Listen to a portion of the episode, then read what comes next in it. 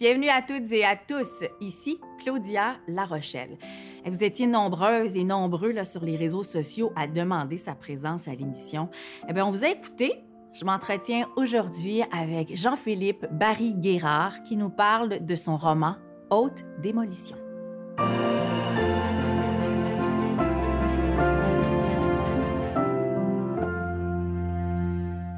On va parler de plein de choses avec Jean-Philippe Barry-Guérard, mais notamment de haute démolition. C'est l'histoire de la descente, la chute, la déferlante d'un humoriste qui ne s'est pas arrêté à temps.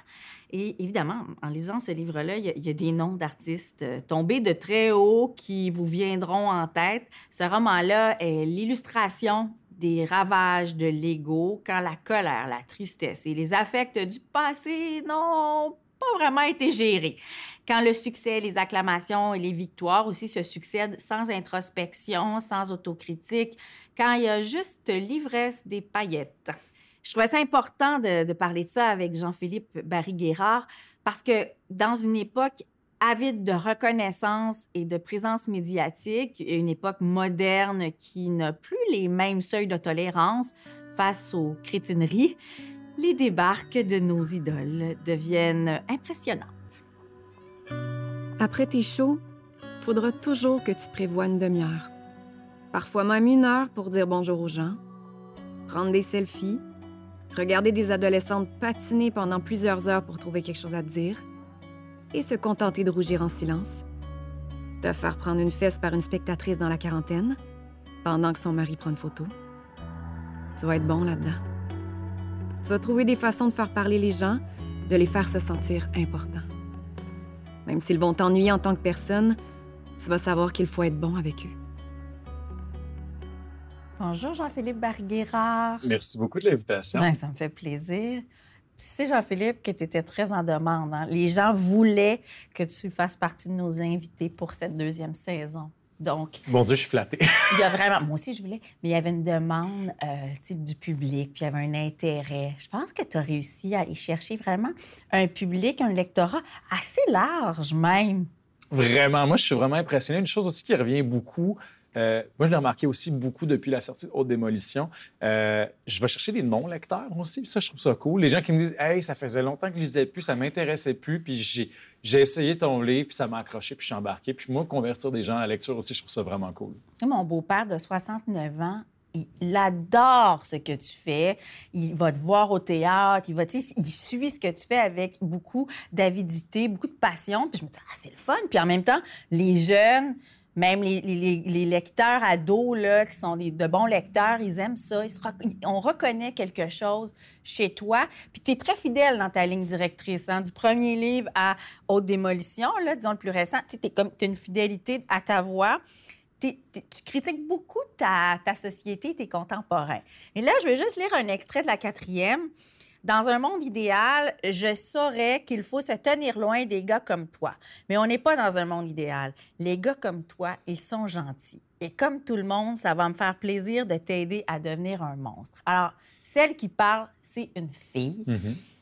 Euh, il y a beaucoup de questions d'ego, de chute de nos idoles, d'amour toxique. J'adore tout ça. Puis cette fille-là, c'est euh, en fait, c'est comme l'ex finalement de, de, ce héros-là, qui est un, humoriste connu qui connaît une descente aux enfers pour toutes sortes de raisons que vous allez découvrir en lisant Haute Démolition. Mais ce que je veux savoir, c'est euh, pourquoi avoir, être passé par elle, par la voix féminine? Euh, c'est intéressant parce que je savais pas, si j'ai cherché vraiment longtemps, puis c'est quelque chose que je fais beaucoup dans tout ce que j'écris. Je cherche toujours la bonne façon de raconter, puis c'est drôle parce que quand je commence un roman, je me dis pas, hmm, je veux faire une recherche formelle, mais ça finit par s'imposer. Je cherche la, je veux que la, forme soit au service du fond. Puis moi, mm-hmm. ce qui m'a euh, intéressé en fait, c'est que je, voulais un personnage féminin qui soit l'objet de la quête, la princesse en, détresse qu'on va chercher. Mais qu'est-ce qui se passe si on raconte l'histoire de son point de vue à elle? Souvent, la femme, dans une histoire d'amour, est réduite à un, statut d'objet, de celle qu'on va chercher. Mais qu'est-ce qui se passe si on la raconte de son point de vue, mais qu'on lui donne quand même pas d'agentivité? Puis il y a des gens qui ont lu le roman puis qui m'ont dit, je trouve ça dommage parce que oui, c'est elle qui raconte l'histoire, mais on n'a pas son point de vue, elle n'a pas de, réel pouvoir sur, sur, euh, sur l'action. Puis ça, moi, je vis très bien avec cette critique-là parce que c'est ça que je voulais. Je voulais montrer une femme qui est au centre de l'histoire, mais qui n'a pas de liberté, qui n'a pas tant de pouvoir d'action, qui est encore une fois, réduite à cause de d'un environnement, disons, qui est dominé par les hommes et qui laisse pas beaucoup de place aux femmes. Bon, ça, toi, tu es un gars et tu prends donc cette posture-là, tu, tu, prenais cette liberté-là. Eh, Donc, tu y as réfléchi, on te l'a reproché un peu, ça? Oui, oui. OK, OK. Puis tu es à l'aise avec ça. euh, Ben, moi, ça fonctionne. Ben, c'est ça. Puis quand une critique euh, c'est- m'est adressée puis dit je n'ai pas aimé ce choix-là, puis que c'est un choix que j'ai fait consciemment, je vis très bien avec ça. Moi, euh, je pense que les critiques que j'aime pas, c'est quand les gens euh, reprochent au livre d'être pas ce que le lecteur aurait voulu. Puis je fais ben ça, ça c'est dans le sens lis le livre, critique, critique ce qu'il y a dans le livre, critique pas ce qui est pas dedans. Tu es quand même un citoyen du monde de ton époque. Tu es, un de nos contemporains. Ce que tu, ce que tu exposes, tu l'as vécu, tu l'as vu, tu as été témoin de ça, on s'est confié à toi. Donc, tu es vraiment un gars bien de ton époque. Euh, c'est ça aussi. C'est, ça a été réceptacle de ça, puis tu as vu ça. tu ouais, je suis très. euh, c'est drôle parce que je, je suis très éponge. Je me rends compte, euh, je suis très. Et pourtant, je suis un gars qui parle constamment puis qui est hyper actif puis j'ai pas l'air de ça. Mais finalement, je me rends compte qu'il y a beaucoup de choses qui me traversent puis que je retiens. Puis je sais jamais quand est-ce que quelque chose que je vis ou qui se passe autour de moi va devenir une histoire. Mais des fois, je suis. Il y a, des, points qui se connectent, des fils qui se touchent deux ans après. Euh, si je prends par exemple l'exemple de euh, Royal, qui, était mon deuxième roman, je, voulais écrire une histoire sur le privilège, les gens privilégiés, euh, la, course au succès. Je savais pas trop comment. Au début, j'étais comme, ah, c'est un étudiant en médecine, peut-être. Puis je cherchais, cherchais, cherchais. Ça faisait longtemps que j'y pensais. Puis finalement, je suis en train de bruncher entre Noël et le jour de l'an avec mon ami qui étudie en droit, qui est complètement démoli parce qu'il a reçu son premier relevé de notes, puis il veut faire la course au stage, puis avoir un stage dans un grand cabinet, puis il, est la gueule à terre. Puis je fais, ah, ah, mais ça va être ça, mon histoire, finalement. Mais c'est que, ça m'accroche. Puis euh, des fois, les, des fois aussi, ça se boucle vraiment longtemps après. Fait que, ouais, moi, je, suis, je me rends compte que faut que je parle au monde, faut que je pose des questions, faut que je sois à l'écoute, faut que je m'intéresse à beaucoup parce que c'est comme ça, moi, que je vais chercher mon inspiration. Elle vient beaucoup plus de l'extérieur que de l'intérieur. Mais après ça, une fois que je suis dedans, euh, disons que je, je, je vais, je vais construire un costume, puis je vais mettre mes tripes à l'intérieur aussi. Ce qui est le fun, c'est que moi, j'ai jamais voulu écrire d'autofiction jusqu'à maintenant. Je- je- J'exclus rien, là, mais ça n'a jamais été quelque chose que je voulais faire. Puis euh, pourtant, je peux être très, très vrai, puis très, très proche de moi grâce à ces costumes-là que je magasine. Les tripes, elles viennent de moi, mais ça, personne ne le sait. Puis je trouve ça très le fun. C'est un, un privilège que je m'accorde parce que je suis peut-être pudique. oui, mais c'est sûr. Puis tu écris à l'encre de toi. Tu t'écris avec ce que tu as. Avec Mhm. comme, et inévitablement, ça doit trahir certaines euh, parties de toi, cer- certains, un certain regard sur ton époque, sur ton monde. Euh, pourquoi un humoriste? Parce que c'était collé à quelque chose dans l'actualité, à quelqu'un qu'on nomme pas? euh? Euh, ben non, c'est ça qui est étrange en fait. Ben, en même temps, c'est un tout est dans tout. C'est, euh, j'ai commencé à travailler là-dessus longtemps avant le, euh, les dénonciations qui sont arrivées en 2020 euh, dans le milieu de l'humour. En fait, moi, de manière générale, le pouvoir m'intéresse, le privilège m'intéresse. Je m'y suis attardé de plein de façons dans, dans- dans mes différents romans. Puis, au Québec, il n'y a pas d'industrie culturelle plus forte, plus puissante que celle de l'humour. Puis, euh, en fait, c'est à l'invitation de nouveaux projets. Euh, j'ai euh, écrit un article sur le milieu de l'humour. Fait que moi-même, j'ai fait du stand-up. J'ai créé un stand-up avec un scripteur. Je l'ai présenté dans quelques soirées d'humour. Puis, tu sais, j'ai voulu tracer un portrait qui était plus, disons, dans un angle journalistique du milieu de l'humour. Puis, en le faisant, quand je parle de, des choses qui me traversent puis qui, qui- finissent par m'inspirer, moi, je pensais pas écrire un roman là-dessus. Puis après avoir écrit mon article, je fais Ah, je pense qu'il y a une histoire là, finalement. Puis je me suis mis à travailler là-dessus. Puis euh, j'ai commencé à travailler sur le roman, je dirais, fin 2019, euh, euh, fin 2018, par contre. euh, pa- pa- par- pardon. Puis finalement, ça faisait longtemps que je travaillais sur le roman et il y, a, il y a eu la, la- la liste de dénonciations qui est arrivée en 2020. Puis je me rappelle que quand c'est arrivé, j'ai appelé mon éditeur puis j'ai dit Bon, là, qu'est-ce qu'on fait? Parce que ça ressemble beaucoup à mon roman. Je pensais, comme plein de monde, que c'était inspiré par des cas directs. Non, c'est ça, tu sais. Après ça, c'est inspiré par une culture que je connaissais puis dont je, dont je savais déjà qu'elle était prévalente dans le milieu de l'humour. Dans le sens où, quand, la- quand les dénonciations sont, sont arrivées, moi, j'ai pas fait « Oh mon Dieu, je suis étonné ». C'était des choses que je savais tu- puis j'avais observé. Mais tu le varlopes, là, le milieu de l'humour. Est-ce que. varloper, c'est un verbe. Mais, mais est-ce que- que- qu'on t'en a parlé? Est-ce que- que- qu'ils sont mécontents, les, les humoristes? Parce que quand même. ouh! Moi, j'avais vraiment peur, honnêtement. Quand le livre est sorti, je me suis demandé si j'allais pas... euh, si j'avais peut-être m'étais peut-être pas attaqué une vache un petit peu trop sacrée. Puis finalement, je pense que ça a été très cathartique pour beaucoup de monde. Il y a des gens euh, qui ont été contents de voir le- le- les travers du milieu de l'humour fictionnalisés, à certains égards aussi exagérés, à d'autres représentés même de, ma- de manière très réaliste. Euh, fait que non, les commentaires que j'ai eus, c'est des gens qui me disent Hey, ça fait du bien de lire ça. Parce que la place que prend l'humour euh, au Québec en ce moment, j'ai je suis moi-même allée à l'École nationale de l'humour en écriture. Donc, Ah ouais. euh, je ne suis pas là pour les critiquer, mais je, je peux quand même comprendre que le milieu de l'humour prend beaucoup de place. Il travaille dans plusieurs secteurs. On, on ratisse large quand on est humoriste parfois. C'est pas une critique, mais c'est quand même une observation. Euh, et ça tape sur les nerfs de pas mal de monde, tu sais. Oui, ça c'est drôle, mais, mais, mais ça, tu vois, j'ai pas eu beaucoup de discussions à propos de ça parce que, ultimement, moi, dans le roman, ce qui m'intéresse, c'est pas. Je critique pas la, la- la place que les humoristes prennent, je critique plutôt combien cette concentration de pouvoir-là que ça donne d'avoir autant d'exposition et évidemment d'argent et d'influence, ultimement, comment ça peut corrompre? Puis comment quelqu'un qui n'est pas mentalement préparé à euh, prendre son gaz égal un petit deux minutes Ouais. peut finir par s'enfler la tête. devenir un monstre. Ouais. J'ai adoré les passages où des filles humoristes aussi se révoltent un peu pour ça. Parce que ça, on l'a vu, on a été témoins, on en a entendu. on- Et on peut imaginer à quel point faire sa place quand on est une femme dans le milieu de l'humour. Ça aussi, c'était volontaire, c'était voulu. Tu... Ça, c'était vraiment important pour Oui, moi hein? euh, parce que je, le- je le savais que même si on parlait de la place des femmes, puis je dirais en art en général, parce que c'est vrai en littérature, c'est vrai en musique aussi, c'est vrai en cinéma, euh, mais on en parlait, puis on savait qu'il y avait un problème, mais ça changeait pas tant. Puis même encore aujourd'hui, c'est cool. On a des grosses têtes d'affiche, on a Maud Landry, Virginie Fortin, Catherine Levac, c'est super. Sauf qu'il reste que ça a été longtemps une chasse gardée oui. par les hommes, puis ça fait toujours... Ça, ça, ça change toujours Non, la que- perception de la femme. Mais puis même ces jeunes-là le disent, c'est pas gagné. Là. Je, Non, je c'est les ça. sais, sont, elles restent... euh, sont braquées, là, elles- elles- pas braquées, mais je veux dire, elles restent sur leur garde. Là. Mhm. Sais, Elles sentent la fragilité tout en honorant le travail qui a été fait avant par euh, les Dion, les Claudine Mercier, les Clémence Desrochers. tu sais. Donc, moi, cet aspect-là, j'ai trouvé ça très intéressant que, que tu le relèves euh, et que tu critiques tes contemporains. Il y, a il y a une prise de risque dans cette critique-là parce que tu t'inclus là-dedans. Toi, pas juste euh, la narratrice, tu t'inclus toujours, en tout cas un peu comme narrateur, tu sais, ou comme gars de ton époque. Oui, ben parce que moi, c'est une posture qui, que j'aime pas, puis dans laquelle je veux absolument pas me cantonner, moi, c'est de me placer comme le gars qui a tout compris et qui est au-dessus de la mêlée. Moi, je pense que pour avoir une critique qui est valide et qui, euh, qui est acceptable, ben, je pense qu'il faut aussi avoir un regard sur soi, puis il faut pas prétendre qu'on est meilleur que quiconque. Puis j'essaie toujours de de, de, de pas prétendre que je suis, euh, je suis plus pur ou euh, plus intelligent que les autres. J'essaie. Sam, c'est un ami. C'est quelqu'un que je connais depuis longtemps. On laisse pas partir quelqu'un de même pour le fun.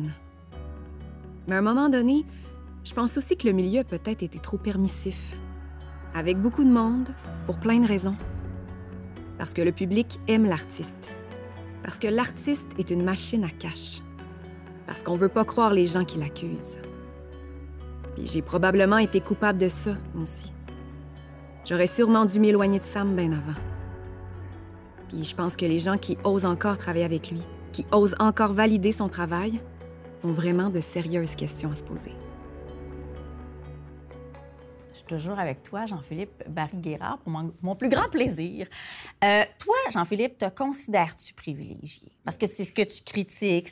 Tu t'es baveux un peu à l'endroit des privilégiés. Puis surtout ceux qui sont partis de rien puis qui se sont faits à un moment donné, puis que ça, ça les dépasse parce qu'ils n'ont pas l'habitude, parce qu'ils viennent pas de cette culture-là. Mhm. Moi, je suis ben oui, c'est un peu 100%, ça, là. toi, hein? Ben, je suis un gars blanc, j'ai des parents professionnels, aisés. Euh, moi, il y a une chose que j'ai toujours envié, qui m'a fasciné, c'est euh, les gens qui sont plus euh, nés de bonnes familles à Montréal et tout ça. Moi, j'enviais beaucoup ça parce que je viens de la campagne. J'avais l'impression que quand je suis arrivé à Montréal, il fallait un peu plus que je fasse ma place. Mais oui, je suis 100 privilégié. Puis je- ça m'a pris du temps de m'en rendre compte. C'est, ça, me, fascine beaucoup parce que je me demande à quel point ça peut être une source d'angle mort pour moi, ça peut être une source de euh, manque d'empathie. Puis j'essaie de travailler là-dessus. Puis j'ai beaucoup de. Ah, je vais y aller. J'ai beaucoup de mépris pour les gens qui sont pas capables de faire cet effort-là, de, euh, d'aller vers l'autre, de se placer dans les chaussures de l'autre.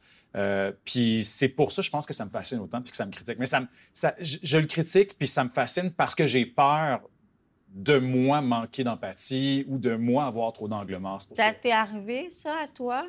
Sûrement, mais probablement que je m'en suis pas rendu compte. J'ai Ok. pas d'événement qui m'est arrivé où je me suis fait mettre en pleine face que Ouais. j'étais une personne insensible ou que j'étais trop privilégié, que je m'en rendais pas compte. Mais je sais que, tu sais, souvent, c'est le genre de chose qui est surtout agressante parce que les gens s'en rendent pas compte. Tu sais, la misère des riches, c'est Madonna qui se plaint dans son palais à LA que c'est donc difficile la COVID parce qu'elle est enfermée chez elle alors que tu as des gens qui sont enfermés dans un 3,5 avec quatre enfants, tu sais. Oui, oui, puis on l'a vu en pandémie, ça. Les Mhm. gens qui se lamentent avec des piscines creusées dans leur cours, puis a- bon, oui. euh, les piscines intérieures et compagnie. Puis, puis, puis même, ça, c'est une- l'extrême, mais il y a- oui, oui, il y a vraiment la lutte des classes, les classes sociales, les inégalités. Tu, tu rentres là-dedans, là. Sais, vraiment, là, avec beaucoup d'acuité. Euh, et puis, je me dis, ben peut-être que le fait que tu viennes de Plessisville, parce que tu as passé 16 ans de ta vie à Plessisville, c'est pas innocent, ça, là. Non, parce sent- que- t'as- ressenti un sentiment d'infériorité par rapport à ça, à cause que tu venais de la campagne? Oui, parce que, ben, tu sais, moi, je suis arrivé, tu sais, j'ai étudié euh, en théâtre à, à- à l'école de théâtre du cégep de Saint-Hyacinthe. Je suis arrivé là à 16 ans, puis j'ai quand même eu un choc parce que, euh, bon, moi, j'ai fait du théâtre au secondaire, tout ça, mais moi, je suis arrivé là, je voulais être comédien. Puis j'arrive, puis il y a des gens qui sont allés dans des écoles d'art spécialisées à Montréal. Il y a des gens dont les parents sont comédiens, il y a des gens qui ont fait du, de la télévision alors qu'ils avaient C'est- 8 Tu ans. comprends, ben oui. Je me rappelle, j'avais un reportage à Radio-Canada sur les enfants acteurs quand j'avais peut-être, je sais pas, 9 ou 10 ans. Puis je le savais déjà que je voulais être comédien à cet âge-là. Je ne savais pas pourquoi, d'où ça m'est venu, parce que je viens pas d'une famille d'artistes du tout. Mais j'étais super envieux. Puis là, j'arrive en théâtre, puis je vois des gens qui font ça déjà depuis longtemps. Puis je me dis, oh mon Dieu, mais ils ont tellement de longueur d'avance sur moi. Mm. Fait que cette euh, soif-là du gars qui veut se prouver, puis de, de- de- du sentiment d'infériorité, je l'ai eu aussi. Fait que ça aussi, ça, ça nourrit. euh, c'est présent dans mes personnages, des gens qui veulent, qui veulent euh, réussir puis se prouver au monde. C'est un besoin d'amour.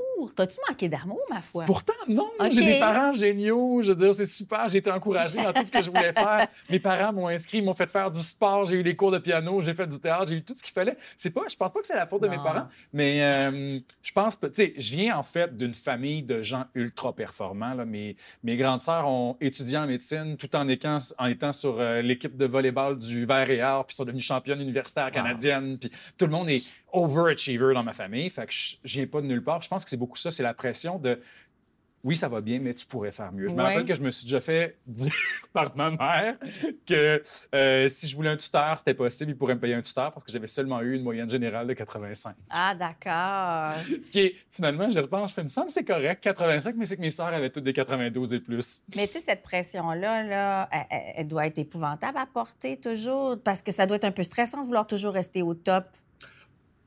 Euh, oui, mais c'est excitant aussi. Ok. Moi, je trouve ça excitant. t'as pas Euh, craqué déjà, t'as pas fait de dépression ou de... Euh, pas à cause du travail, non. Tu vois, été vraiment là-dessus. Je vis très bien avec le stress, euh, mais moi, je t'avoue que je- le- presque tous les lundis matin, je me réveille puis je suis comme, ok, Ça comment commence. passer à travers la semaine? Mais c'est excitant pour Oui, moi. oui, c'est excitant, comprends. ça me garde en vie. Euh, sauf qu'en même temps, quand la COVID est arrivée, puis tous mes projets ont été mis sur pause, puis que j'ai passé deux mois à regarder le lac, puis à me dire Ah, le lac va peut-être caler aujourd'hui. Ah, non, c'est demain finalement, puis à regarder les oiseaux. C'est pas pire, t'étais dans- devant un lac, quand Bon, même. si c'est ça. Quand on parle de privilèges, Oui, c'est ça, je me dis. COVID au chalet, ça va. Mais j'étais bien. Ouais. J'étais bien là, quand mon seul projet, c'était qu'est-ce qu'on va manger pour souper, puis où est-ce qu'on va aller promener le chien dans le bois aujourd'hui. Ça me faisait du bien. Sauf que pourquoi j'étais capable de vivre comme ça? Parce que je savais que tout le monde était sur pause aussi. Ouais, je sais, qu'il y a quelque chose de rassurant parce que t'as pas l'impression de manquer quelque chose. Exact. Et puis tu sais que ça va revenir aussi. Le fear of missing out, là, c'est ma plus grande phobie. C'est vrai, hein? Ouais. Oh, tu vas t'épuiser à être de tous les parties. brûlé. on, on croit, on croit plus tellement en Dieu, on a perdu un peu nos repères, la foi. On- J'ai l'impression que maintenant, on, on- on idéalise beaucoup les artistes, les Mm-hmm. vedettes. On les met sur un piédestal. C'est beaucoup de pression pour un seul être humain. Puis en même temps, c'est un peu énervant, moi, de mon point de vue. Puis tu sais, tout le temps les mêmes. Puis l'amour est tout là. Comme, tu sais, le, le- le- le- le complexe de Dieu, là, c'est aussi beaucoup cette personne-là qui porte ça sur ses épaules. C'est ça aussi que tu as exploré. 100 ça m'intéressait beaucoup. Euh, je- trouve ça dangereux à tellement d'égards, mais c'est dangereux aussi pour la personne concernée parce que si, euh, si on prend les humoristes en particulier, les humoristes, c'est rendu des PME. Ils ont, euh, oui, eux, eux, ils font beaucoup d'argent, sauf qu'ils génèrent aussi du travail. Quand tu es la vedette d'une émission de télévision, quand tu animes à la radio, quand tu as un gérant, euh, ben, c'est des gens qui font de l'argent grâce à toi. C'est une industrie qui vit grâce à toi. Un humoriste qui tombe, ça veut dire aussi des gens qui perdent leur Ah ouais. job autour de lui. Ce qui fait que, ben, finalement, on n'a pas intérêt à ce que cette personne-là disparaisse. Donc, on va la maintenir, on va s'assurer que- qu'elle soit validée. Ce qui fait que des personnes, peut-être qu'on aurait dû remettre à leur place, le seront pas, parce que, soit parce qu'on veut rester dans leur entourage ou qu'on veut protéger leur carrière. Donc, ça crée, ça peut favoriser des comportements toxiques, ça peut faire que ces personnes-là ne se remettent pas assez en question. Puis aussi, euh, ça leur donne un sentiment d'autorité. Ça, on te demande ton opinion sur tout, puis qu'on écoute ton opinion, euh, ben, tu finis par croire que ton opinion est, est bien valide, même si elle n'est pas si informée que ça. C'est plus les gars qui sont là-dedans, qui entrent là-dedans, qui doutent moins, 100%. tu penses? OK, merci. Mon Dieu, que moi, là, le nombre de fois, tu sais, j'ai travaillé quand même, je travaille à la radio, puis j'ai- pour, toutes sortes de, différentes émissions, j'ai eu à interviewer beaucoup de gens. Puis le nombre de fois que je suis allé chercher des experts dans des domaines, je te parle d'une chercheuse en astronomie ou en- dans différents domaines scientifiques, puis elle a dit T'es- T'es-tu sûr que c'était moi que tu voulais? T'es-tu sûr que j'avais le, le- comme c'était vraiment l'expertise que tu voulais? Alors que des gars, il n'y a jamais un gars qui m'a demandé ça, là. Même les gars botcheux ont réussi à se rendre au sommet Ouais, c'est ça qui est incroyable. On pardonne, on pardonne beaucoup de choses aux gars. sans se questionner. Mhm. Ça, c'est quand même assez insultant, là. Mais tu sais, quand, Quand- on parle de sexisme systémique, c'est ça. Quand on parle de patriarcat, c'est que le gars, il va pas se poser de questions. Puis moi, j'en suis le, le meilleur exemple, dans le sens, moi, j'ai j'ai fait des jobs, là, je me suis fait offrir des, des affaires que j'avais jamais fait. J'ai fait, OK, j'y vais, je vais apprendre sur le tas. Puis oui, j'apprends sur le tas, mais je sais que si j'avais été une fille, j'aurais été mille fois plus angoissée. Ouais. Puis tu t'es jamais cassé le- la marboulette? Euh, jamais royalement. Mais je suis quelqu'un que. Tu sais, aussi. Bon, après ça, je- je- on m'a pas envoyé faire des chirurgies à cœur ouvert, là. Heureusement. Mais, euh, une maudite chance. Mais, euh, tu sais, dans des métiers artistiques aussi, je pense que le fait de un petit peu se planter est encouragé. On va jamais se planter rendu à la première du show, mais souvent, je m'entoure bien, je travaille avec des équipes extraordinaires, puis... euh, T'es pas nono non plus, là. ben, j'essaye. Mais surtout, comme je collabore, quand j'écris un roman, c'est moi tout seul, évidemment, il faut que je le fasse. Mais le, le reste des, des- des- jobs que je fais, c'est des jobs où je collabore beaucoup. Puis moi, c'est toujours la meilleure idée qui gagne. J'essaie de ne pas avoir d'orgueil. Fait que quand il y a quelqu'un qui a plus d'expérience que moi, ou quelqu'un qui a moins d'expérience, mais qui a une meilleure idée, je l'écoute, puis j'essaie de, de- de- de prendre la meilleure idée. C'est-tu facile, selon toi, d'être heureux aujourd'hui? Plus qu'avant, moins qu'avant? Moi, je on dirait que je suis de plus en plus en train de, de comparer notre époque, ou en tout cas de regarder en arrière, puis de voir ce qui a été fait avant, puis de voir aujourd'hui comment on se situe par rapport à l'indice du bonheur. Moi, je. Ils sont pas heureux, tes personnages. Oh mon Dieu, non. Mais le pire, c'est que moi, je suis une personne Ben, je c'est me définirais comme relativement Ben, c'est pour ça que je me dis ça. Je dis, il y a comme un décalage entre le narrateur puis toi, puis tes, personnages qui sont, vraiment brisés. Ouais, ben pour moi c'est le plaisir de la tragédie grecque, de montrer, euh, de, permettre la catharsis. Je moi j'ai besoin dans l'art d'y aller dans l'intense. Moi le pastel m'intéresse pas. Euh, pour moi c'est un peu comme l'équivalent d'un film catastrophe, mais au niveau de la, psychologie ou des relations humaines. C'est qu'on va dans le pire, je vais chercher le pire, je condense le pire que j'observe ou que j'imagine euh, pour faire vivre des émotions fortes. Moi je veux faire vivre une ride de roller coaster avec mes romans. C'est ça qui m'intéresse. C'est pas les demi-teintes. Euh, puis en même temps, je dis ça, il y, a des, il y a des auteurs que j'adore, qui sont bons dans la nuance, puis qui vont doucement, mais moi, c'est pas ça qui m'intéresse comme auteur. Mais, euh, mais le pire, c'est que moi, je te dirais que je j'aime pas les gens qui disent que c'était donc mieux avant, puis que c'était tellement plus simple la vie avant, parce que je trouve que quand on fait ça, on fait du, du cherry picking d'informations. Oui, peut-être que la vie était plus simple, puis que tu t'occupais de ton jardin il y a 200 ans, mais tu pouvais aussi mourir à 35 ans en couche quand tu accouchais. Euh, on avait, ben moi, j'aurais été brûlé sur un bûcher parce que je suis gay, puis euh, fait je trouve que c'est facile euh, de s'imaginer que c'était donc mieux en- avant. Ça ne veut pas dire qu'il ne faut pas être critique par rapport à notre époque. Puis moi, j'essaie justement de l'être, mais c'est pas parce que. Puis en fait, je pense qu'au contraire, le fait d'être aussi critique puis d'être aussi exigeant par rapport à notre époque, ça montre que on, on avance, puis qu'on a l'espace en plus pour réfléchir, puis à s'intéresser à des questions qui sont peut-être un petit peu plus hautes dans la pyramide de Maslow. Si tu es en train de te demander comment avoir une société plus égalitaire, ça veut dire que euh, ben, tu n'es pas en train de te battre pour manger, puis euh, te trouver un toit, puis subvenir à tes besoins de base. C'est une bonne chose. Tu es critique par rapport à notre époque, tu es critique par rapport à toi parce que tu te regardes, tu, tu, tu sais exactement euh, où tu te situes, puis bon, où tu devrais t'améliorer. C'est quoi tes points? Qu'est-ce que. C'est quoi comme pour devenir un meilleur humain? Faut que tu travailles parce que tu as l'air de vouloir t'améliorer. Mhm. Tu l'air de. Parce que tu as ce regard très, très lucide sur toi. Euh, écoutez, j'ai de la misère. C'est vrai? Puis c'est fou parce que pourtant, tu sais, comme je te disais, c'est ça qui, qui fait de moi un, un bon auteur, c'est que je suis capable d'écouter les choses puis les retenir, mais j'ai de la misère, je parle beaucoup, je prends beaucoup de place, j'ai un, j'ai un gros ego à certains égards. J'aime ça, euh, j'aime ça que le centre de l'attention. Je suis un artiste, qu'est-ce que tu veux que je te dise? Fait que c'est important. L'humilité, c'est une affaire qui se travaille à tous les jours. Puis Mm. C'est important de garder ça en tête. Ben, merci pour ta franchise. Et puis merci d'être passé ici, Jean-Philippe Hey, merci tellement de l'invitation, c'était un plaisir. On continue de te suivre, de te lire, de te voir partout, partout, puis de briller. Ouais, merci. Merci. Haute démolition est un roman de Jean-Philippe Barry-Guerrard paru aux éditions de Ta Mère. Animation et recherche, Claudia Larochelle. Réalisation, Michel Pelletier. Production exécutive, Nadine Dufour. Merci à nos partenaires, la Grande Bibliothèque, les studios Audio Z et le gouvernement du Québec.